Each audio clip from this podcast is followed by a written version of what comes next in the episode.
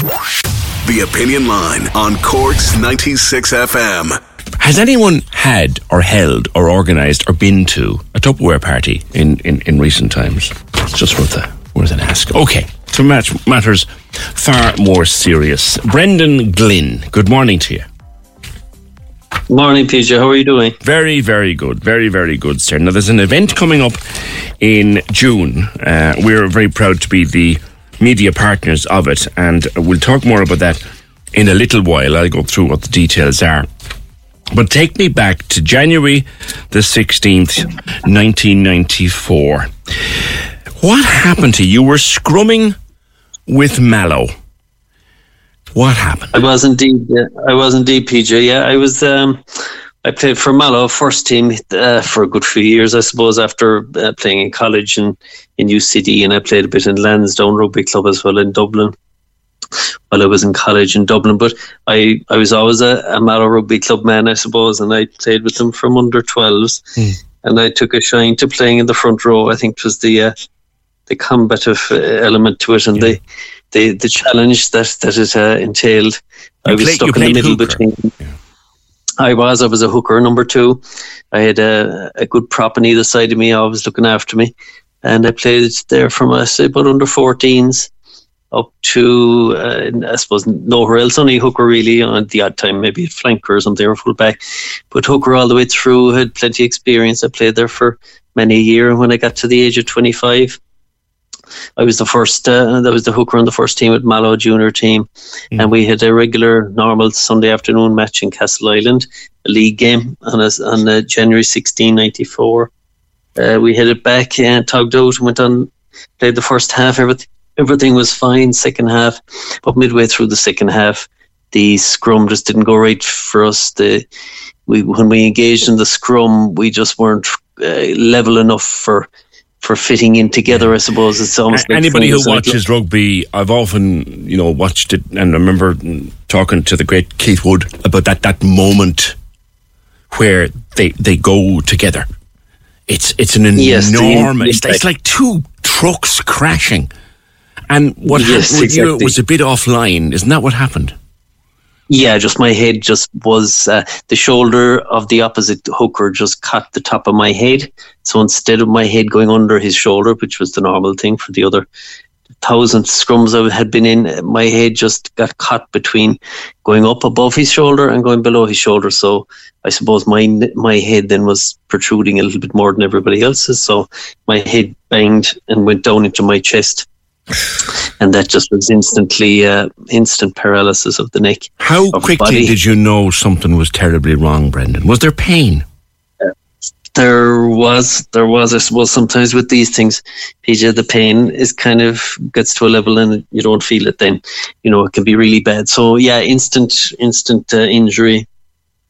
Um, just so my, I, I imagine what happened was my body kind of, I suppose, winced and just curled up because the, the life went out of my body really from the neck down. So I just, my arms probably just went limp and my body went limp and they just, the players knew straight away. I probably, I probably made a noise or a shriek or something, a roared, and they just let me down on the ground.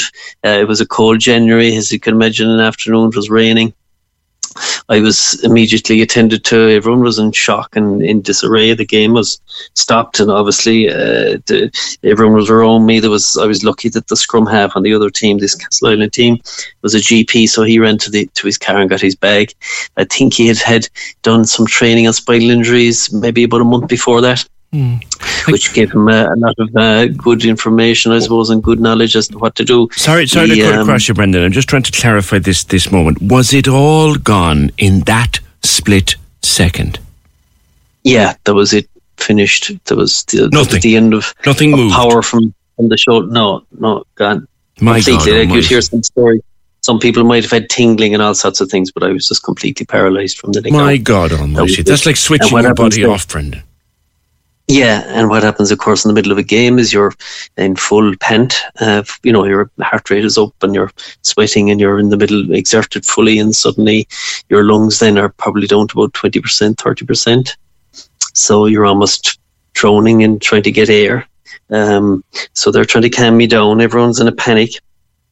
I think they administered morphine or something to me, you know, or some sort of a some sort of a sedative to to to, to relax the body, and I was wrapped up uh, with with uh, all sorts of coats and, and everything to try and keep me warm. But at the same time, they were afraid to move me because, you know, that that has uh, implications as well. Sure, uh, so sure. And had you had you sensation like could you feel the cold? Could you feel the damp? Could you had you any had you lost contact with your body? What was it like? Uh, that that, you, that probably is a good way of explaining it. No, I wouldn't have felt cold or anything. I was in shock. What happens, I think, initially is you go into some sort of spinal shock your whole body is just after being shut down, just like a switch. So I was left on the pitch for about an hour and a half, and they made a they made a call to somebody made emergency calls, and it resulted in the Sikorsky helicopter coming from Shannon and flying down to Castleisland onto the main street because the the pitch is on the main street, and at that stage it was dark so all the players and all the people that were at the match turned on their lights on the cars. So that they all shone straight. The way they were parked they were all shining onto the, the pitch. So the, the helicopter could um, could figure out where to where to land. So he landed on the halfway line or somewhere like that. And and I was put on a stretcher and I was airlifted to the Mater. And how aware were you of what was going on? And more importantly how aware were you of the damage that had been done? I suppose I was I was fairly well. Obviously, you don't know how bad the damage is, but I was, I knew something was extremely serious and that I wasn't right. That this was serious. And my sister was a, is a physio, and she had worked in the rehab in Laoghaire, where I ended up three days later, whatever, three four days later. So I kind of knew, I suppose, from her stories, from growing up, that uh, you know the the injuries that can happen in in life, in sport, or in going in the car or going anywhere else. Well, you know, uh, I suppose I was quite aware of that. And playing in the front row, you'd have had a few close calls, maybe, or a few, a few, uh, you know, a few injuries or that type of thing. But I was very lucky in my playing career that I didn't really have much uh, uh, major injury at all. I was, I, I, was lucky, no concussions or anything like that, you know.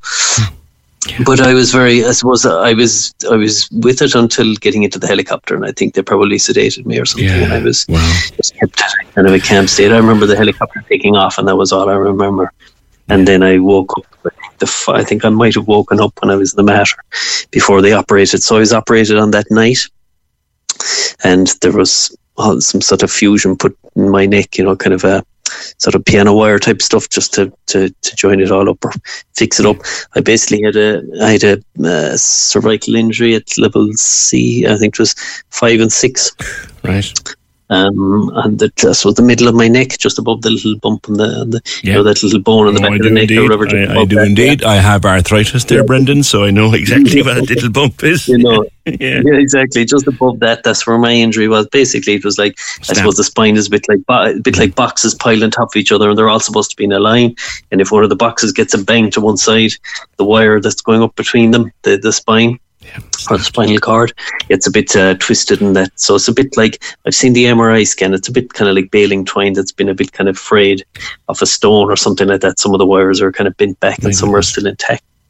So I was three days in the Mater. I was after, and I was on traction as well, trying to kind of pull the, the neck apart to make it uh, align, but that didn't really work. So then I was um, ambulanced over to the rehab in Laoghaire. I was there for nine months. And at what stage did they tell you, Brendan? That's it. There's no going back here. Um, I suppose that's something that you come to realize yourself, and they kind of they kind of let you do that, and then they also, um, I suppose, slowly break it over the next few weeks or whatever. And you see around you as well that the um, I suppose the implications of the injury for people in the beds next to you or in the wards next to you. You get chatting to your peers, your new peers, your spinal injury peers. Yeah. And you come to the slow realization that, that that's the way it's going to be. And it's kind of left your own brain, I suppose, or with the help and support of family and Indeed. staff in the hospital. Indeed. You have to 20, what, 27, 27 or 28 years ago now. So uh, this 29, is yeah, 29 years, yeah. Going on 30 now next year, yeah. This is an awful clumsy question, but I know, I know people mm. will want me to ask it. So what can you do now? Yeah, what I can do now uh, over the years, I suppose you, you develop knacks and tricks and that type of thing. Uh, what I can do, I can work full time. I, I, have a full time job with Cork ETB, Cork Education Training Board. I'm an adult education coordinator with them in Mallow, in the centre here in Mallow, uh, which is very rewarding and fulfilling for, for me, in that it's a, a job I can do uh, because it just involves uh, I, as I say, they pay me from the neck up. Just using the head. There's nothing wrong with it. Nothing wrong from that up. Luckily, um, I was very lucky. I had an education. I did. I have a degree in science, so that meant that I was able to get involved in this type of work. Mm. Uh, from um, from a, I suppose, a physical and normal day to day point of view, I, I can't dress. We'll say, or I can't undress. I I can wash my teeth and wash my face, and I can read, and I can answer the phone, and text, and and uh, use a computer to you know to a good a good level. Oh, can you can, you, can, can you use your fingers? No. Uh, no, my fingers are completely paralyzed. I can just one of them, one or two, just kind of give a little wiggle. Okay. But I can use my wrist, which is a very important thing. Some guys' wrists don't come back okay. with strength. You know, like when it happened to me first, I couldn't even move my shoulders. But then after a while, after a few weeks, they just it's like thawing out. Okay. My arms started coming back, but I can move my arms, uh, um, but not normally. If you know what I mean, I, I can use my um, I suppose I'm restricted. I can't. I can't. Uh, I don't have fine movement in my fingers, but I can still hold things, and I can. I'm holding the phone now, or I can hold. Um, I can hold a book, or I could. I can use a mouse. Uh, I can do certain things, but it's kind of trick movement. Okay. Um, I can hold a pint. I can hold a pint of Guinness, which is great. yeah, there's the thing. It's that time of the year. Your vacation is coming up. You can already hear the beach waves feel the warm breeze, relax, and think about work. You really, really want it all to work out while you're away. Monday.com gives you and the team that peace of mind. When all work is on one platform and everyone's in sync, things just flow wherever you are. Tap the banner to go to Monday.com.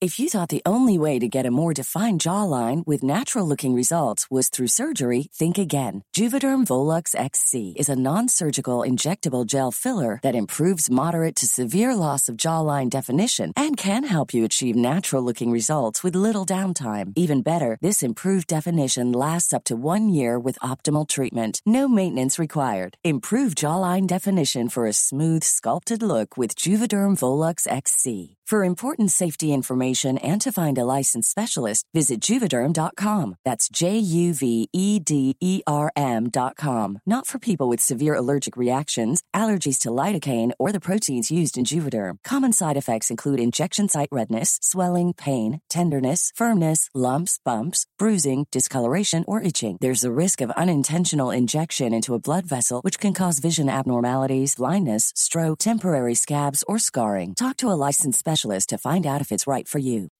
When you make decisions for your company, you look for the no brainers. If you have a lot of mailing to do, stamps.com is the ultimate no brainer. Use the stamps.com mobile app to mail everything you need to keep your business running with up to 89% off USPS and UPS. Make the same no brainer decision as over 1 million other businesses with stamps.com. Use code PROGRAM for a special offer. That's stamps.com code program.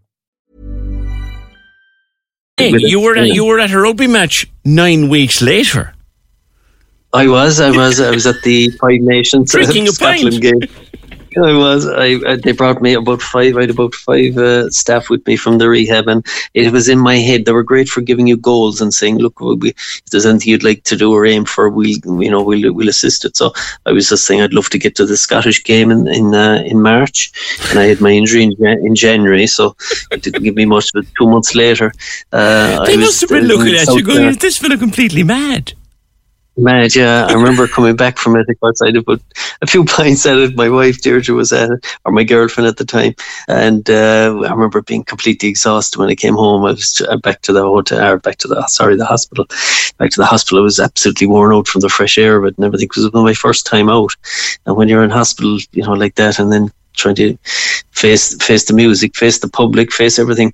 It's weird though going out first, PJ, because everyone's looking at you, and of course you you don't know what they're looking at, but um, you're different. You see, normally you're you you just blend in because you're normal, and then suddenly you're not normal.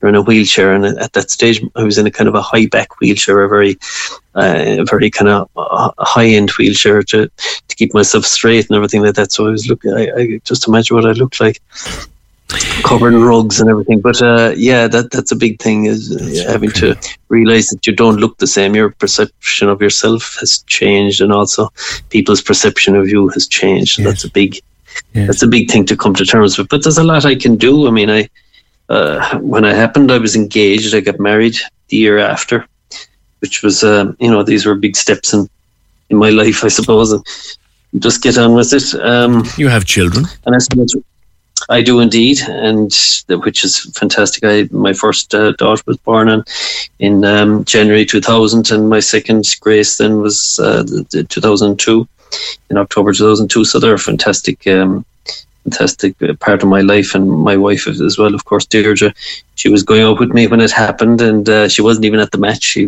wouldn't have major interest in rugby at all. So she'd heard uh, back at home in Mallow that I'd had my injury.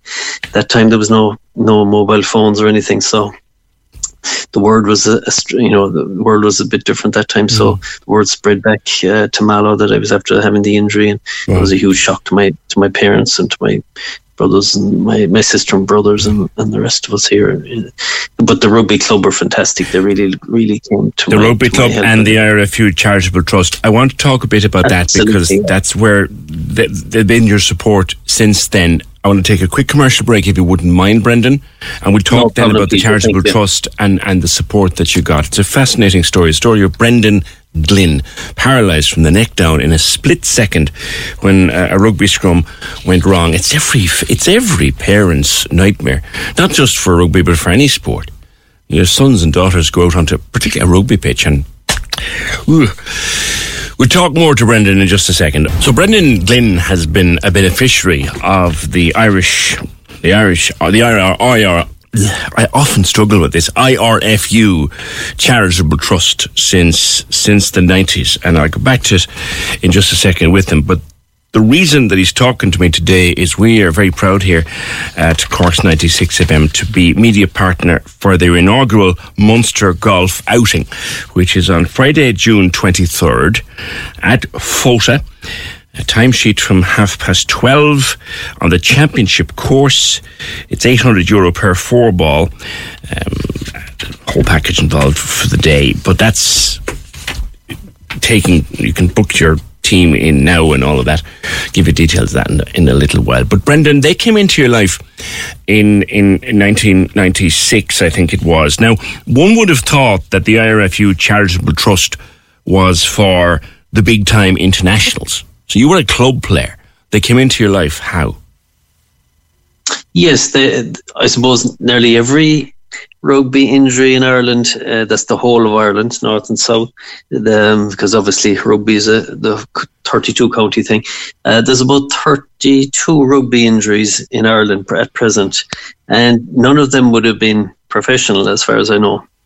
Yeah. So the vast majority of matches that go on at any time, as people know, with the kids and everything, are just ordinary amateur uh, games, just normal people playing in the, the family of rugby, the rugby family. And the professional game is just the, the tip of the iceberg, really. If You're talking about only maybe 100 players or whatever, 150. But the rest of the thousands of players are just amateurs, women and men. And uh, unfortunately, with all the different collisions and everything that happened, uh, happen throughout those people's careers and playing that some things happen. And uh, the result is there's about 32 of us in the country at the moment PJ that are injured. So they IRFU charitable trust do fantastic support of those people whether it be maybe building an extension onto somebody's house to enable them to have a a normal sort of a house, a bit like what Baz does there in that program. Yeah. Just have a normal sort of a situation, make things independent for people, maybe to organise personal assistance support, maybe uh, financially to have people minding them, uh, caring for them, uh, sometimes 24 7 because there's, there's worse injuries than me. There are people that might be in bed and only get out of bed only a few hours in the day Whereas I'm, I'm, uh, I suppose, a normal, get up in the morning early and go to bed at normal time. But some people aren't in that situation. So they would need extra support. A lot of people can't work, so they wouldn't have the same financial, um, I suppose, benefits that I would have. And my wife works as well, so that has that means that I'm, you know, some way normal and paying tax the same as everybody else. But some people are not able to work one hour at all. They can't work at all. Um, they just they're just not that maybe not trained to work, whatever. So the, it has huge implications. You could imagine with mental health as well, Yes. and physical physical health, um, you know, hospital appointments, all that sort of thing. So between them buying equipment, maybe hoists and vans, like personally, they bought me wheel, a wheelchair van. I always have a wheelchair van purchased from them, which is fantastic. It meets my needs, and uh, I'm in the process maybe looking at replacing the van I have. Can you, can you drive, Brendan? I can't drive myself, PJ. No, I, I tried it, but because I have a lot of spasm, because I suppose one one good thing about having an incomplete injury, which means your spinal cord isn't completely damaged, is that you have sensation and feeling in some parts of the body below your your, your paralysis. But the downside of that is that you end up with more um, spasm because the body is half getting messages. So I get an awful lot of spasm in my legs and hands. Not that they're jumping around, but it's kind pain? of it's kind of like a tightness. No, like a tightness that's going through you. It's almost like you, it's like uh, you can't really move as the way you want to. You know, with your hands and things, it causes a lot of clenching of your Yeah, yeah. of your muscles. Uh, So that would that would mean that um, when it comes to driving and stuff, uh, I'd be fearful that I could kind of have a, a sort of a, a spasm moment while I'd be driving, and it would just curtail my my steering and things like that. And you just and also you don't have the same uh, strength in your top of your body because you're paralyzed. You don't your your trunk, your from the waist up, just Yes. doesn't have any uh, balance. So if I if I braked or anything, I'd fall forward I see. and that type of You'd thing. be So it wouldn't yeah. make it easy, you know. But they bought So you the van. They continue to Yes, the buy part of the the van. van they do, which is fantastic. And I have people then, all my personal assistants or anyone who's working with me or my family, they can all drive. It's open insurance in the van, so that's fantastic. It's got a automatic um, rear entry for me, and I can control that from a from a remote control. So that's fantastic. But uh, but uh, it, it has enabled me to, to go to work and to, to go on holidays and to go go you know go away for the day or do whatever, go to matches. It's fantastic. And so the, the van is, is my is my you know is my transport and also a chair. I, I have a, I have a power chair as well, which is fantastic. Um, and It's amazing. That makes In, in, so in much fairness. And, and all that is paid for by the RFU Charitable Trust. And that is why we're talking today, Brendan, because of the event. And I'll give the details again.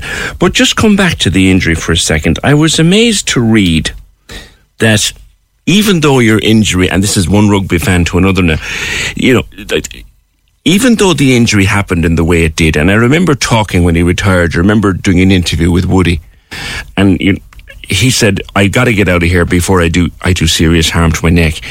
Like the the scrum is such a dangerous thing.